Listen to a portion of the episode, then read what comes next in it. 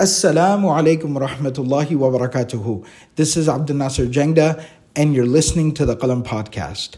The Qalam Podcast has become an important part of people's lives all around the world. There are millions of people benefiting from the podcast every single day. Thousands of hours of content, dozens of different series from all the different teachers and scholars here at Qalam. All of this is delivered to the community free of charge. We are excited and actively working to grow and increase our efforts to deliver more and more benefit to the community. We ask you to support our efforts and become part of the Qalam family.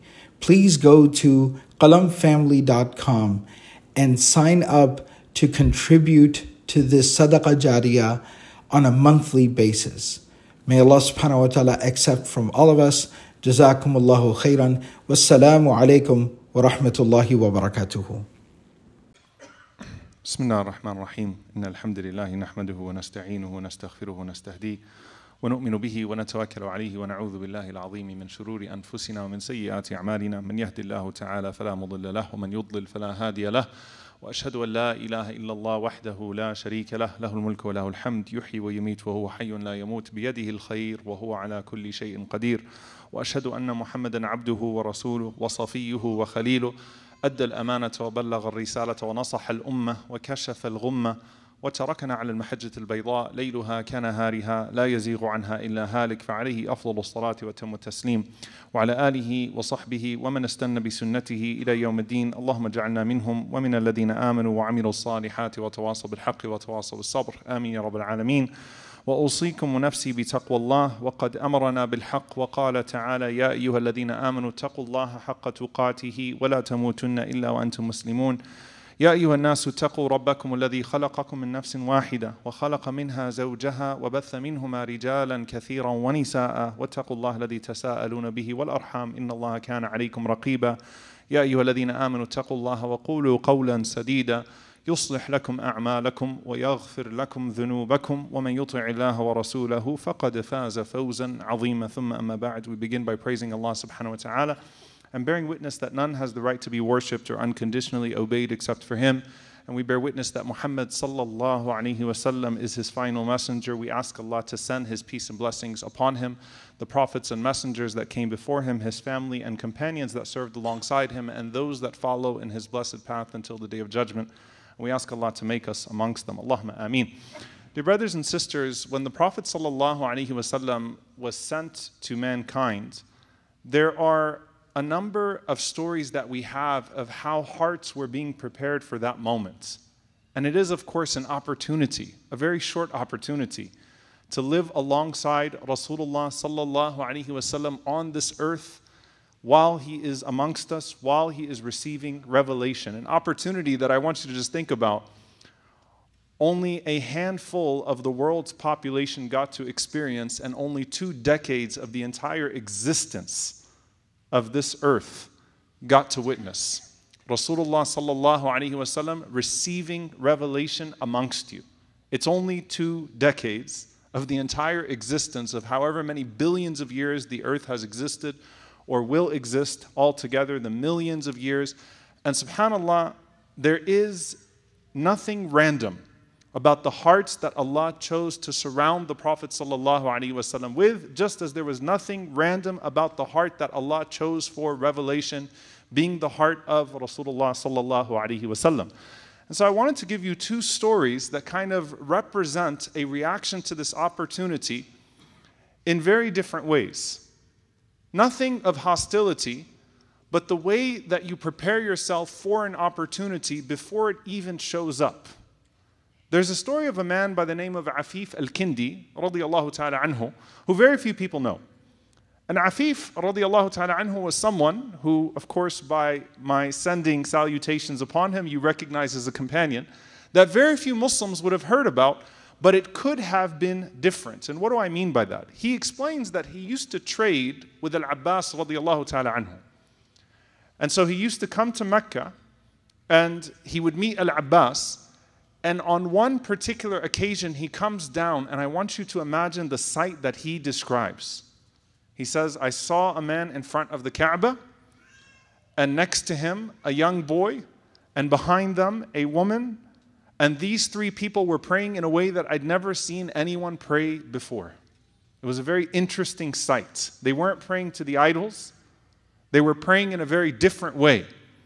And I went to Al Abbas, and I'm paraphrasing the story, but he said, I asked Al Abbas, who was that? What was that sight that I have seen? And Al Abbas ta'ala anhu goes on to describe that this is my nephew Muhammad sallallahu alayhi wasallam. That is his young boy Ali ibn Abi Talib radiallahu ta'ala anhu, and that's his wife Khadija radiallahu ta'ala anha.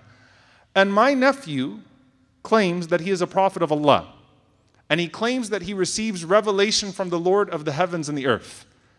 And listen to how he describes it. He says, ولا والله ما على الأرض كلها أحد على هذا الدين غير هؤلاء الثلاثة. there is not a single person, I swear by Allah, upon this religion other than these three people. No one on earth except for these three people. Now, Afif could have done something with that. He could have went up to the Prophet ﷺ and investigated the matter. But he did what most people would have done, which is waited out. Wait to see what's going to become of this affair. He didn't necessarily oppose it. In fact, he didn't express any hostility to the Prophet. ﷺ. He wasn't someone that had any skin in the game when it came to the idols of Mecca. But he waited it out. And I want you to imagine as you see the sights of the Kaaba today, what is it like when only three people are standing in front of the Kaaba, worshiping Allah subhanahu wa ta'ala properly? And later on, he would become Muslim towards Fatih Mecca, towards the conquest of Mecca. So, towards the very end of that span of the Prophet's life. And indeed, he's blessed because he's a companion. But he would frequently be heard saying, Ya laytani rabi'a. I wish I would have been the fourth. I wish I would have been the fourth. I wish I would have been the fourth. I could have been the fourth. I could have went there. I could have asked him something. I could have found out about this religion. I could have went and prayed next to the Prophet ﷺ and Ali ibn Abi Talib anhu and Khadija anha behind us. I could have been the fourth. Now I want you to contrast this reaction to a much more famous story. Waraqa ibn Nawfal radiallahu ta'ala anhu. Waraqa is on the complete opposite end of the spectrum. Waraqa has prepared his entire life for this opportunity. He's gone all over the world, studied a scripture that's completely unfamiliar to him, learned languages. I mean, done levels of investigation that only a handful of people even come close to doing in Mecca. And he has the Prophet and Khadija radiallahu ta'ala anha right in front of him. And the Prophet describing this experience. And as Waraqa hears this experience, Waraqa is already, as some of the scholars of Sirah would have mentioned, already in his 90s. He's extremely elderly. He only has a few days left to live. And this opportunity that he hoped he would have encountered early on in his life shows up. And his first reaction, I want you to pay attention to the, the ordering of his words. Ya laytani fiha jad'a.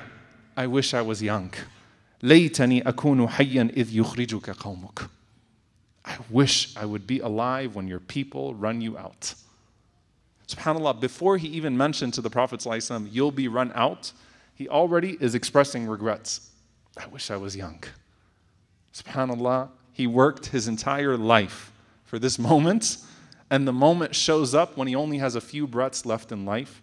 And he's saying, I could have been young and I could have been with you when your people run you out. Now, the Prophet Prophet's reaction is, wait, they're going to run me out.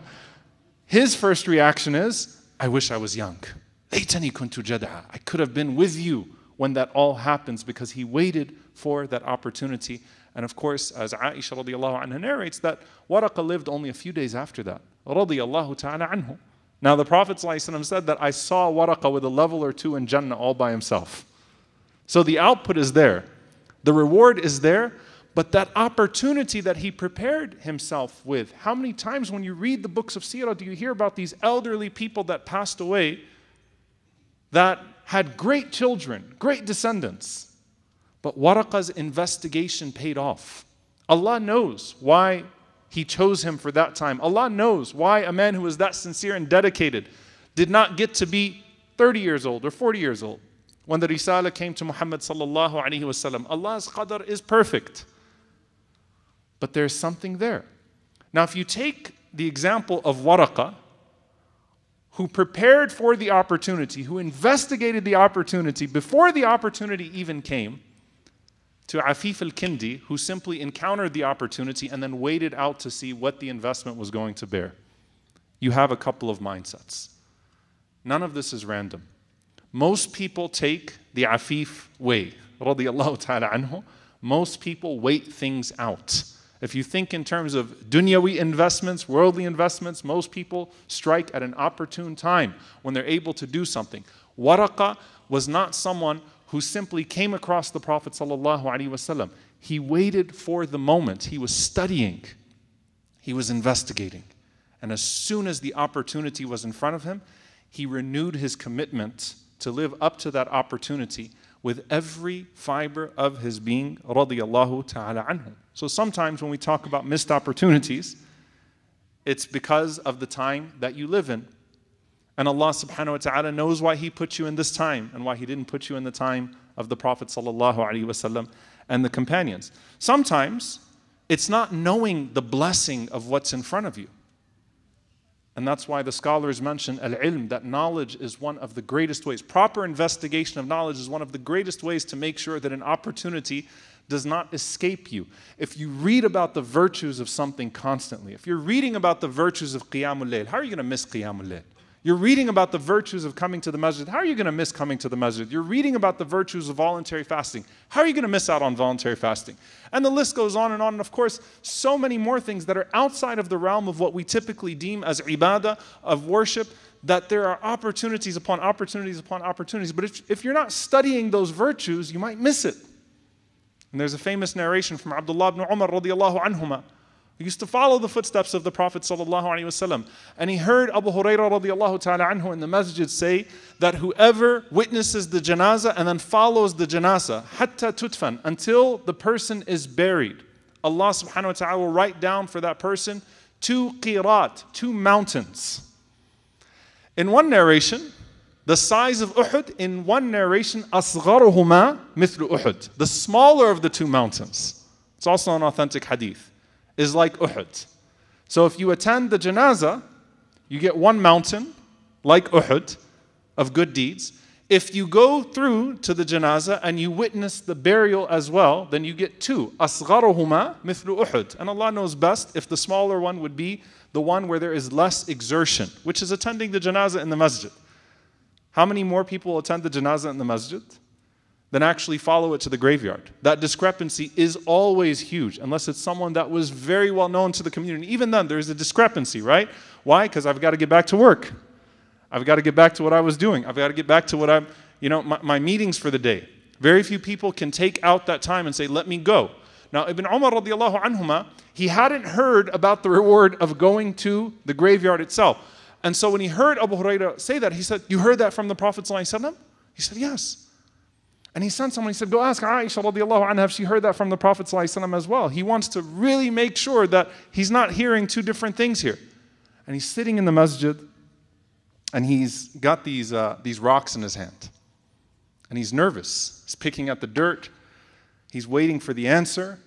Basically, the equivalent of pacing. And the man comes back from Umm al-Mu'mineen Aisha radiallahu anha and confirms, indeed, the Prophet said that whoever prays the janazah and then follows it, until that person is buried will have two mountains the size of Uhud or the smaller of them, the size of Uhud. And he throws the rocks that are in his hand and he says, How many mountains have I missed out on? How many qararit, how many mountains did I lose not knowing this? So sometimes you miss an opportunity because you don't know about something. And that is the beauty of what we have in this time. SubhanAllah, at no point in history can you look up the fada'il, the virtues of an action, like you can right now. Information is easily available to you. But at no point in the history of this ummah will you find less people acting upon these virtues, even though they're available to us. And so it's investigating the virtues of something and then making sure that you don't miss out on them. Sometimes it's not knowing the opportunities that are present to you in a place where you live. You know, subhanAllah, one of the narrations that we mention in the stories of the Sahaba, of Abu Darda radiallahu ta'ala anhu is a narration from Alqama radiallahu anhu. And I was just thinking about this incident as I was thinking about this khutbah. He went to ash-Sham. He lived in Iraq, so he went to Syria. And he's pursuing knowledge in different parts of the world. And he says that I went to ash-Sham and I prayed two rak'ahs in the masjid and I said, Allahumma yassir li jalisan saliha. Oh Allah, facilitate for me a good companion. Let a good companion come in. So he said, this man walks in and people go and they sit around him and he's clearly their sheikh, he's clearly their scholar. Alqama is a tabi'i, he's not a sahabi. He comes later on in the second generation. He says, This is clearly an important man. And he said, That person comes and he sits right next to me. And I said to him, Who are you? He said, I'm Abu Darda, radiallahu ta'ala anhu. And Alqama said, Subhanallah, I asked Allah subhanahu wa ta'ala, Oh Allah, grant me a righteous companion. And then Allah brought you right here, right next to me one of the greatest companions of the Prophet ﷺ, sitting right next to me in the masjid. And Abu Darda says, Where are you from? He says, I'm from Kufa in Al Iraq. And Abu Darda responds to him and he says, أليس فيكم صاحب السر الذي لا يعلمه غيره? Didn't you have amongst you in Kufa that secret keeper of the Prophet ﷺ, who no one else knew those secrets except for him? Who was he talking about? Hudayfa ibn Yaman. So Alqama said, yeah. And then he went on and he said, أَلَيْسَ فِيكُمْ الَّذِي أَجَارَهُ اللَّهُ عَلَى لِسَانِ نَبِيهِ صَلَّى اللَّهُ عَلَيْهِ وَسَلَّمَ يعني من الشيطان Do, don't you have that person that lived amongst you in Iraq that was protected from the shaitan on the tongue of the Prophet sallallahu alaihi wasallam? He's talking about Ammar ibn Yasir radiallahu ta'ala anhu. He said, yeah. And then he said, أليس فيكم صاحب as-siwak, alaysa fikum sahibu siwak? Don't you have that person amongst you who was the companion of the siwak of the Prophet I mean, he used to carry around the siwak of the Prophet the slippers of the Prophet and accompany him and, and bring his wudu to him. And that is Abdullah ibn Mas'ud radiallahu ta'ala anhu. So Alqama says yes. And then he starts to ask him all these questions about Ibn Mas'ud and things of that sort. Now Alqama is a great student a great tabi'i, so he clearly took advantage of those opportunities. But I was thinking about this, subhanAllah, how many times do people not take advantage of the opportunities in their own location? And they say, if I got over there, right? How many of you said, if I moved to Dallas and then you don't attend the halaqas in Dallas? How many of you took advantage of the places that were already present to you, the scholarship that was there, the opportunities that were there? How many people say, if one day I get to go study overseas, if one day this presents itself to me, and sometimes that's not taking advantage of the place that is there in front of you. Sometimes the scholars mention it's not taking advantage of the times, and most of those times are the down times of the ummah. The down times of the ummah. When the Prophet ﷺ praised the work of Sha'ban, he said that that is a month that people become heedless in regards to because it's situated in this awkward place, right, between a sacred month and between Ramadan. So while everyone is thinking about Ramadan, the Salihun are already thinking about Sha'ban and how they can make the most of Sha'ban. You're in one of those lost times right now, by the way. You're in a sacred month, which is Dhul Hijjah, going into the month of Allah, Muharram, but you're in this awkward space between Arafah and Ashura. And for some reason, most people think it's over after Arafah. You're in this time the low times, the low seasons that still have high yields, where Allah subhanahu wa ta'ala has placed all these opportunities in front of you. But most people don't take advantage of down times. That's why the most blessed time of the day for dua is when? Between Asr and Maghrib, because most people are exhausted at that time. Athkar al Masa, the evening remembrances of Mas'ud radiallahu anhu said. Most people are not thinking about Athkar at that time. Most people are thinking about unwinding at that time right? Let me get home and collapse on the couch at that time. I don't want to think about anything else right now. But that's a time in which dua is blessed. Today, on the day of Friday, that's a time in which dua is blessed. Sa'atul ijaba, the hour of acceptance. We ask Allah subhanahu wa ta'ala to allow us to catch it. Allahumma ameen. And then finally, dear brothers and sisters, most of the time we're not paying attention to the closing gates of Jannah that are in front of us which are these opportunities that Allah subhanahu wa ta'ala has given to us. And subhanAllah, there are two ways to look at this. Either the gates of Jannah are closing because of a circumstance that will not be present tomorrow because our circumstances are changing, or the means by which we have to pursue a particular gate of Jannah is not going to be there for us. So when the Prophet ﷺ talked about as-sihhatu wal faragh, health and free time, being the two most neglected blessings of people, either the circumstances changing or what you have to pursue is changing. The means by which you have to pursue that closing gate of Jannah. There's a particular circumstance or a set of circumstances that you have right now that give you an opportunity to pursue Jannah in very specific ways that will not be there tomorrow. Allah knows what they are. Allah knows what circumstances will change or what means will change, but every single one of us has something present right now because of the stage that they're at in life or because of what's available to them to pursue Jannah with, and it's not necessarily going to be that way tomorrow. And subhanAllah, you think about that with your parents. And there are multiple narrations about this. Of course, the famous narration where the Prophet ﷺ sent that young man back from the battlefield to his mother. What's more exciting than dustying your feet and getting, you know, uh, getting into the thick of it with the Prophet sallallahu. And the Prophet sallallahu imagine says, "Go back home to your mom." Right?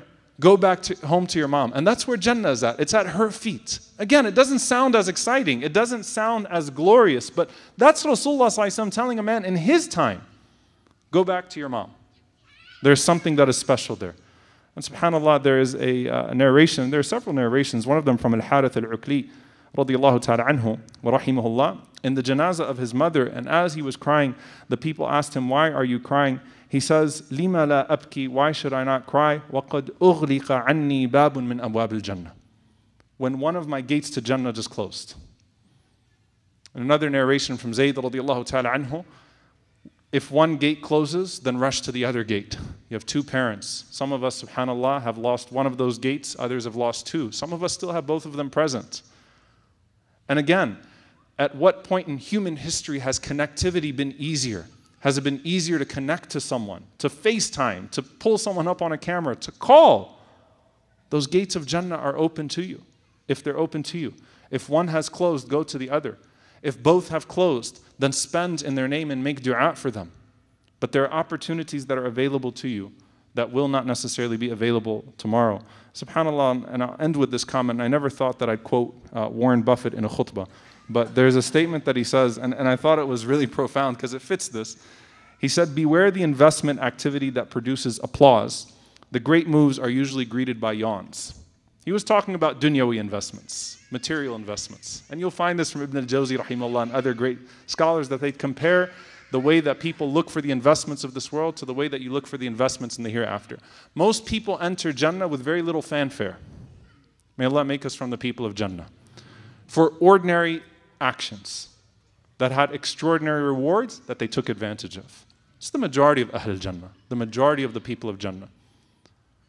And so be introspective every day, not just of the sins that you committed, not just of the blessings that were available to you, but the opportunities that you have for that day. May Allah subhanahu wa ta'ala allow us to take advantage of each and every single one of us, uh, of them, in a way that is pleasing to Him. Allahumma ameen. أقول قولي هذا وأستغفر الله لي ولكم ولسائر المسلمين فاستغفروا إنه الغفور الرحيم. الحمد لله رب العالمين ولا عدوان إلا على الظالمين والعاقبة للمتقين اللهم صل وسلم وبارك على عبدك ورسولك محمد صلى الله عليه وسلم وعلى آله وصحبه وسلم تسليما كثيرا. اللهم اغفر للمؤمنين والمؤمنات والمسلمين والمسلمات الأحياء منهم والأموات. إنك سميع قريب مجيب الدعوات. اللهم اغفر لنا وارحمنا واعف عنا ولا تعذبنا. ربنا ظلمنا أنفسنا وإن لم تغفر لنا وترحمنا لنكونن من الخاسرين. اللهم إنك عفو كريم وتحب العفو فاعف عنا. اللهم اغفر لوالدينا رب ارحمهما كما ربونا صغارا. ربنا هب لنا من أزواجنا وذرياتنا قرة أعين واجعلنا للمتقين إماما. اللهم أعز الإسلام والمسلمين وأذل الشرك والكاذبين ودمر أعداء الدين. اللهم أهلك الظالمين بالظالمين. وأخرجنا وإخواننا من بينهم سالمين. عباد الله أن الله يأمر بالعدل والإحسان وإيتاء ذي القربى وينهى عن الفحشاء والمنكر والبغي يعظكم لعلكم تذكرون. فاذكروا الله يذكركم واشكروه على نعماء يزد لكم ولذكر الله أكبر. والله يعلم ما تصنعون. وأقم الصلاة.